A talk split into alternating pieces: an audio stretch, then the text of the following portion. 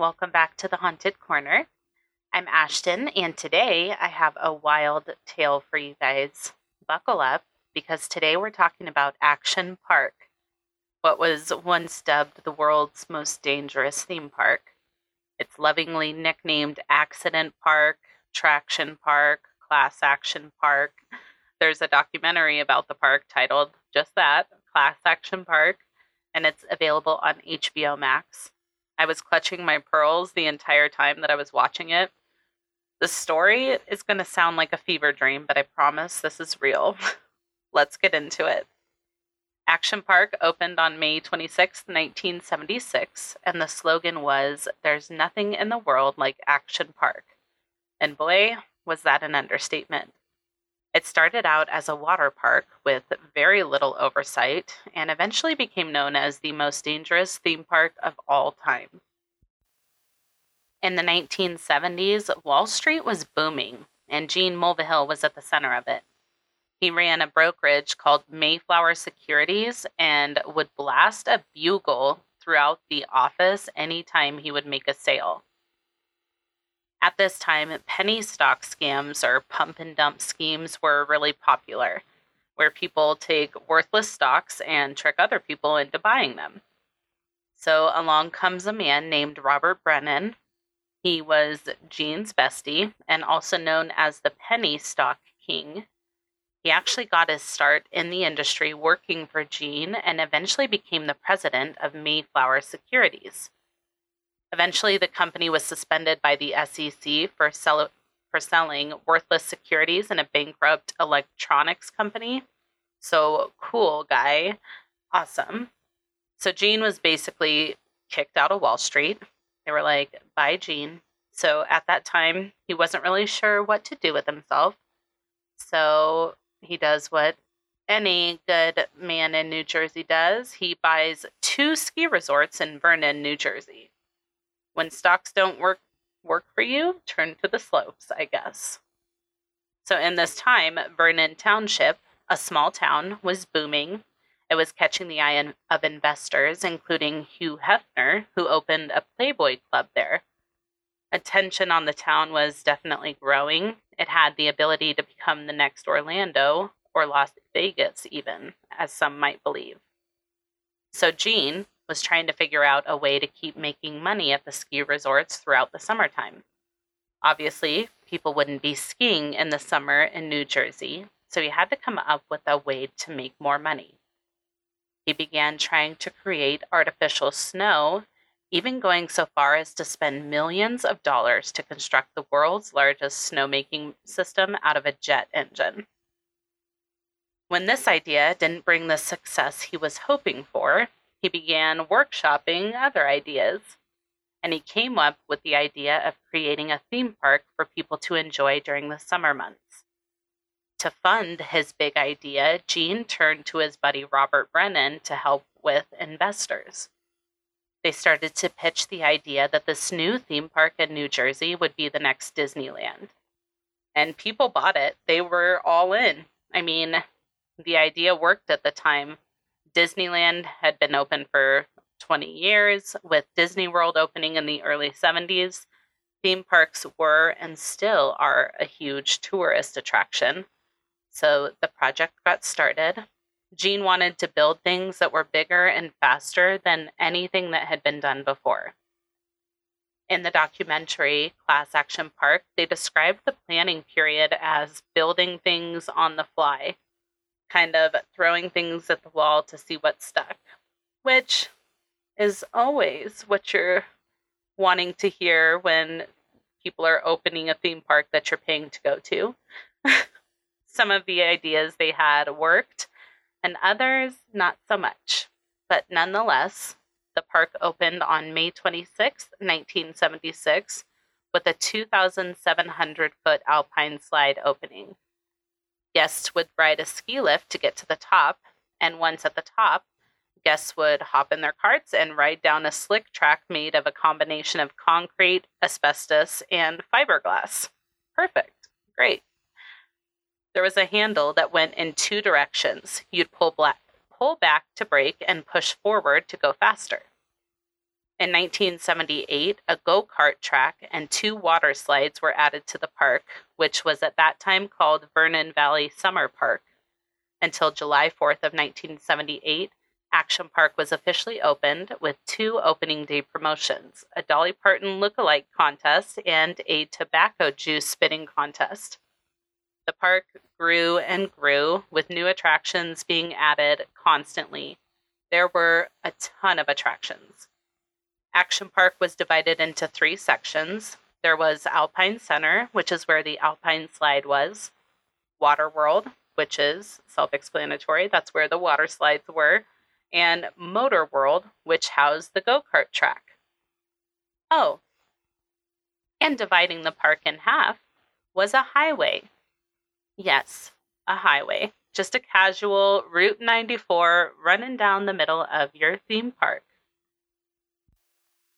So, one of the most intriguing and eye catching attractions is called Cannonball Loop. You guys, absolutely not. when you see a picture of this ride on the blog, you'll see what I mean. It was an enclosed tube water slide. So, these kids would climb to the top of the stairs and go down the enclosed slide. And at the bottom, it would like go into a loop de loop, which meant your body would also go in a loop de loop.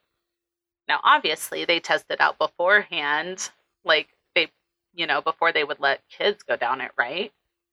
Well, yeah, they had test dummies, of course, and these dummies would come out of the slide missing arms, legs, their heads. So they went back to the drawing board. They adjusted a few things, they changed the height of a few things, and then they went back to the testing phase.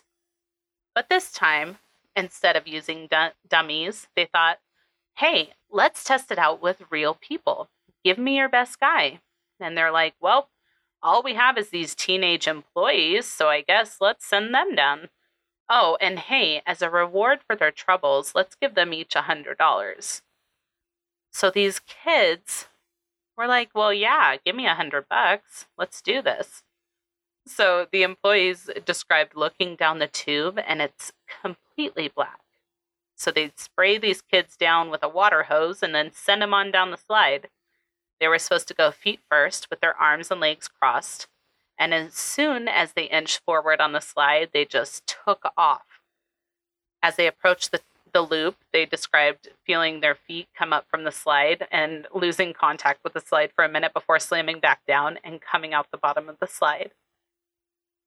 Now, the first few people who went down the water slide came out with bloody mouths, and other people who came down after them were getting these cuts and abrasions that no one could figure out. So, what had happened was, you guys, the first people were getting their teeth knocked out, and they would be like embedded into the slide. And then the people who would come down after them would get cut up on these people's teeth. No.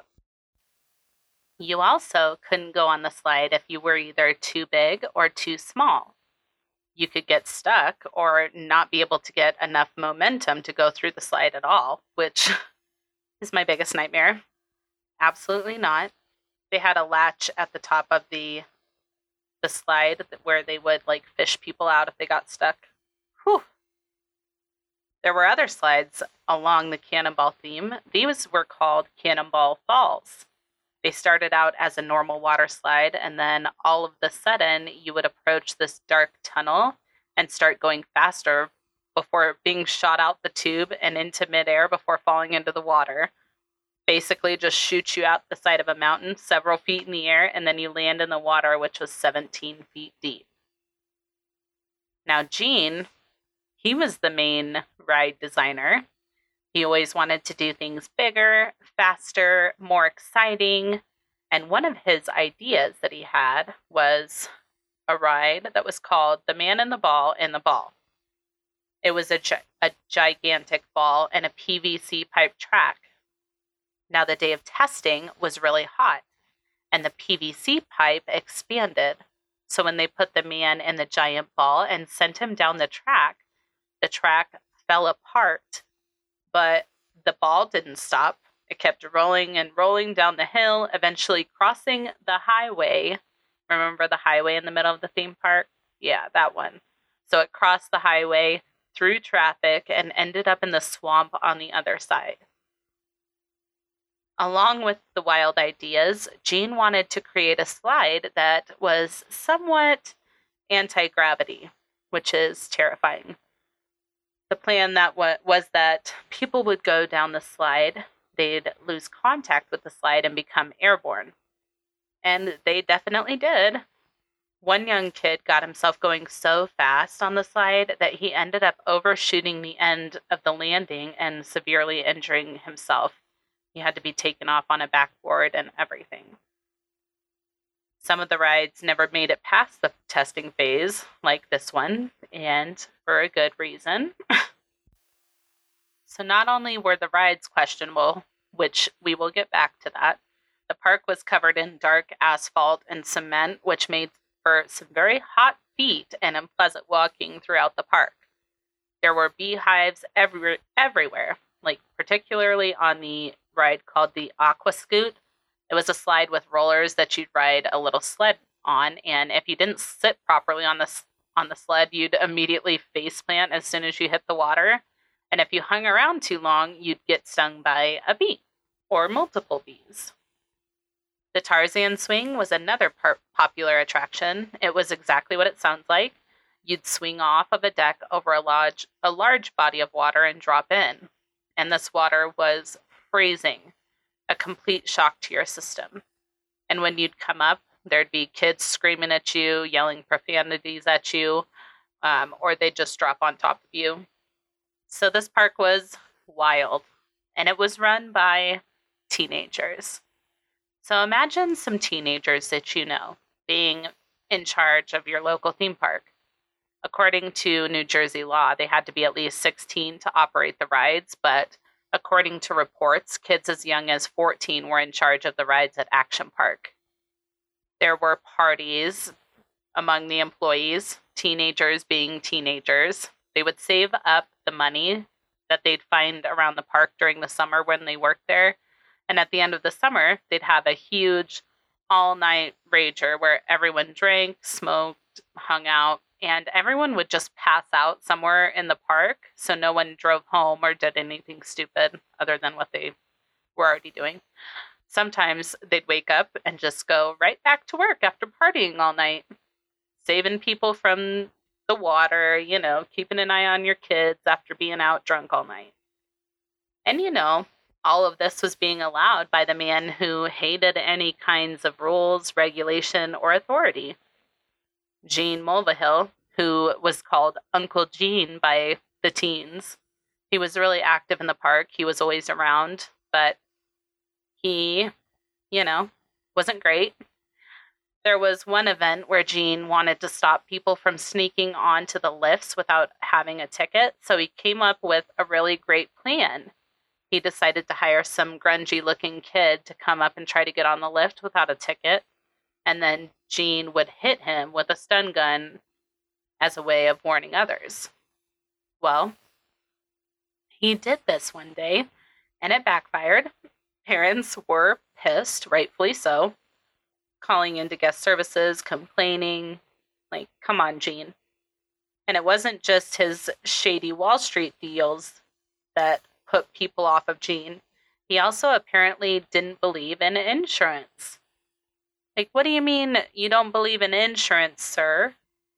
Well, he believed that if you got hurt, it was your responsibility to take care of yourself and pay for your own medical care. But he had to have insurance to keep his company afloat. So, like Gene likes to do, he found a workaround. He created a fake offshore corporation called London and World Assurance, which was a fake insurance company, obviously. So not only did he use the company to, quote, insure his park, he also used it to launder money. Dun dun dun.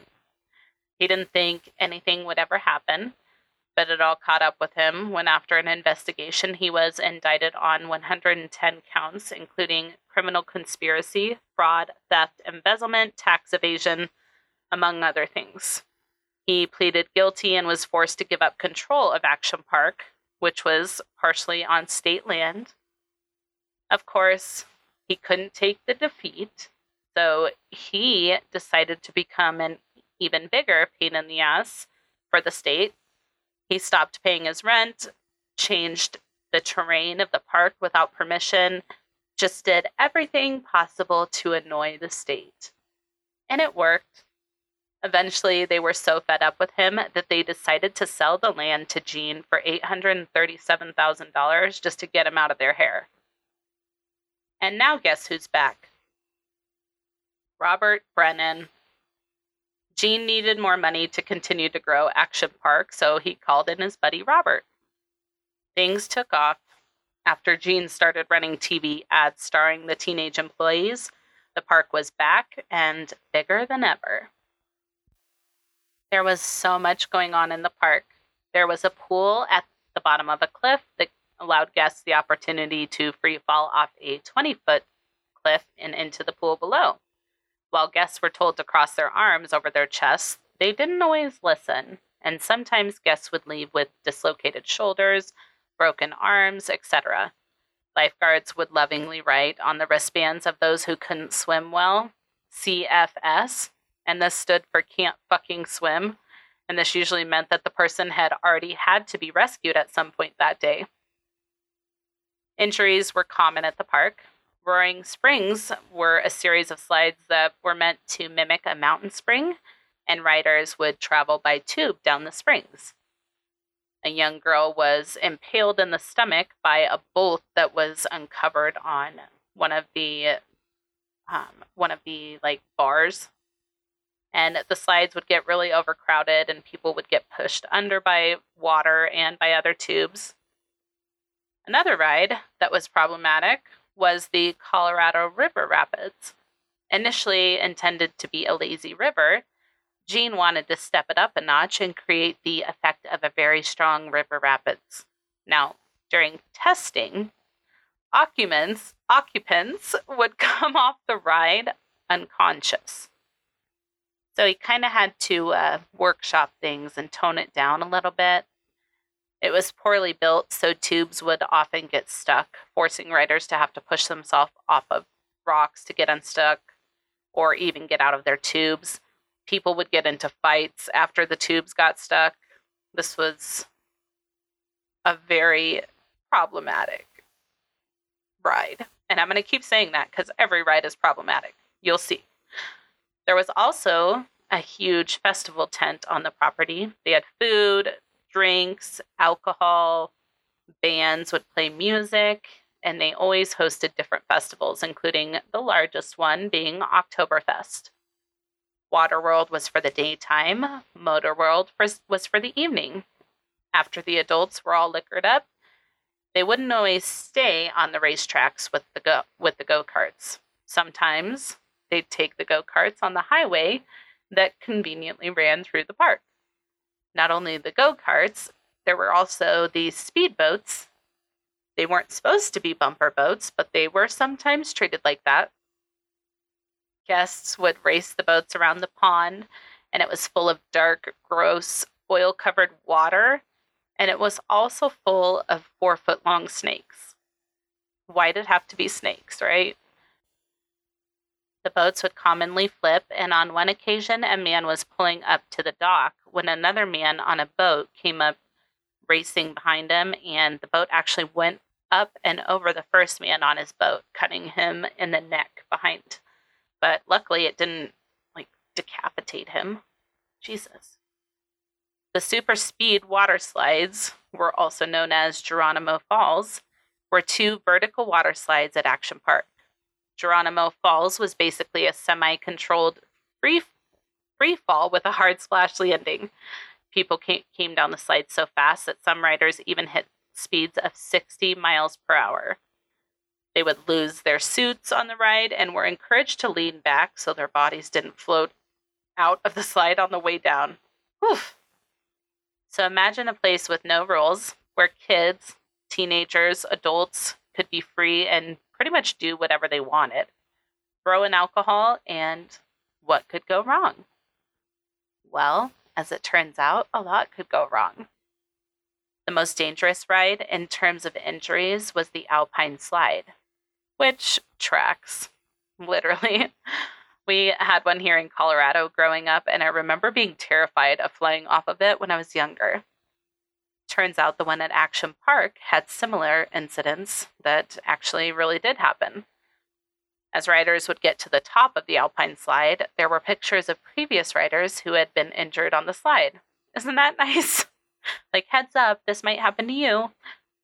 Oftentimes, the sleds would be broken, the brakes wouldn't work, or something would be wrong this was a cement track.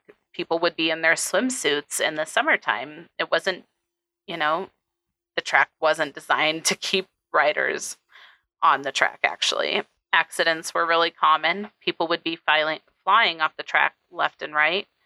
Kids would go back to school in the fall covered in scrapes, bruises, with broken bones or concussions from the alpine slide. On a normal day, 15 to 20 people would be hurt on the slide. On July 8th of 1980, a 19-year-old man named George Larson Jr. visited the park. He was riding the Alpine slide when the cart skipped off the track and he was thrown and he hit his head on a rock.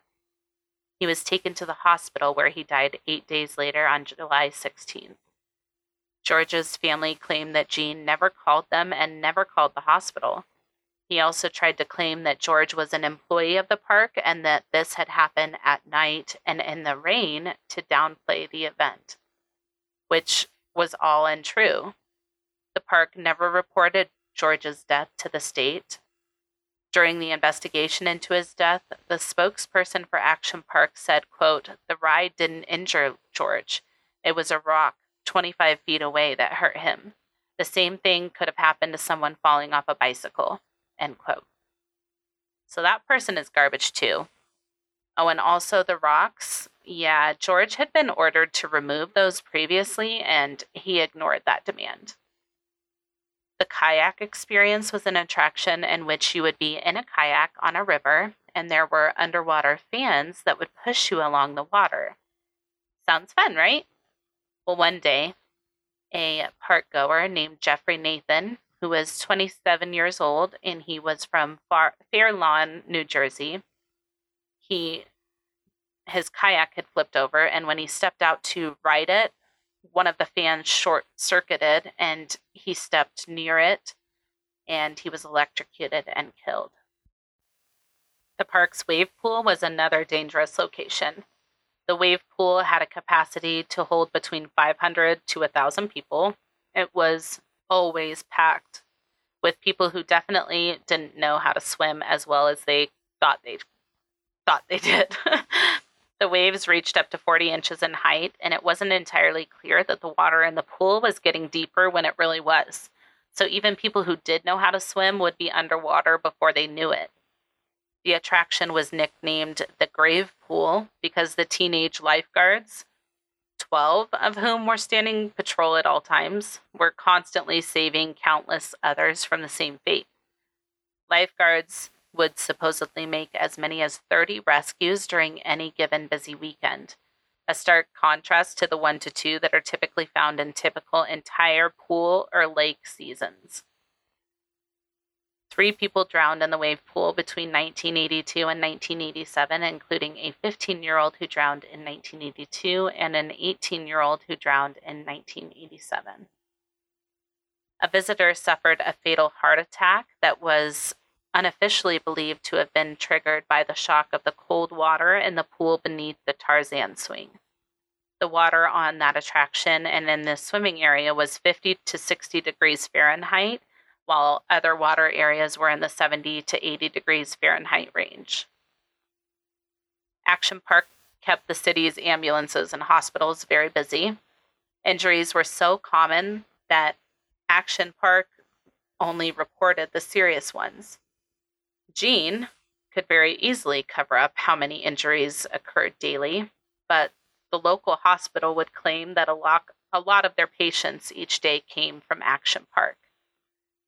Regulations were tough on amusement parks at the time. However, Gene had friends in high places, and Action Park had virtually no citations or fines. Hmm, isn't that convenient? He was also friends with, you guessed it, Donald Trump. But even he found Gene's vision and his park too unhinged. Now, victims and the families of victims of injuries at the park struggled when they filed lawsuits because, you know, Gene had his own fake insurance. And by the mid 1990s, things were not going well for the park or for Gene. Bob Brennan was found guilty of money laundering and bankruptcy fraud and was sent to prison for 10 years. Then, the parent company of Action Park filed for bankruptcy and the park closed in 1996. Praedium Recovery Fund purchased the Vernon Valley Great Gorge Resort, which was the ski resorts that Gene owned, including Action Park, for $10 million. The investment group put Angel Projects in charge of managing the resort and aimed to spend $20 million to upgrade the ski resort's equipment and trails and remodel the water park. Instead, Canadian resort developer IntraWest purchased the property in February of 1998 it revamped the Waterworld section of Action Park and it reopened it for the 1998 season as Mountain Creek Water Park, while the Mo- Motor World and Alpine Center sections were demolished. In 2010, ownership went back to the Mulvihill family, and in 2014, two years after the death of Gene Mulvihill, his son Andy restored the name and amid promises to make it safer. Cannonball Falls was shut down in August 2015 after a series of injuries that cemented the ride's status as record holder for ride related injuries in the state. In 2014, there were 25 accidents reported at Action Park. That may not sound like much, at least not compared to the old Action Park, but it was still more than any other park in the state. They were back making headlines at the New Jersey Herald again in 2018, too, when a portion of the water park was overcome with chlorine fumes and 15 people were taken to the hospital for treatment. treatment. But as of 2023, it appears that the new Mountain Creek Resort is still open, and Gene never really faced any consequences for the negligence of the park. So, the end. If you visit the new park, just know it wasn't always the way that it is today. And that's the wild tale of Action Park. I told you guys it was a wild ride. Thanks for tuning in today. I hope you enjoyed the episode. The sources for today's episode will be listed in the blog post for the episode and also at www.thehauntedcorner.com. I will link to the blog post in the show notes.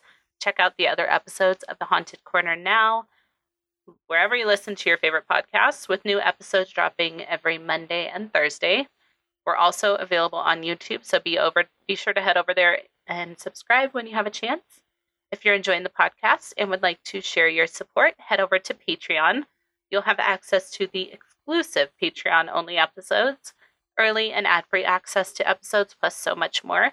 Head over to patreon.com forward slash the haunted corner to join now. The link will also be in the show notes for easy access. Follow us on social media at The Haunted Corner on Instagram, Facebook, YouTube, and TikTok. If you're enjoying the podcast, be sure to tell a friend and rate and review wherever you listen. If you have a case suggestion or a correction to share, please send it to thehauntedcorner at gmail.com or submit it through the website. Until next time, be kind and take care of yourselves and each other, and we'll see you soon. Bye.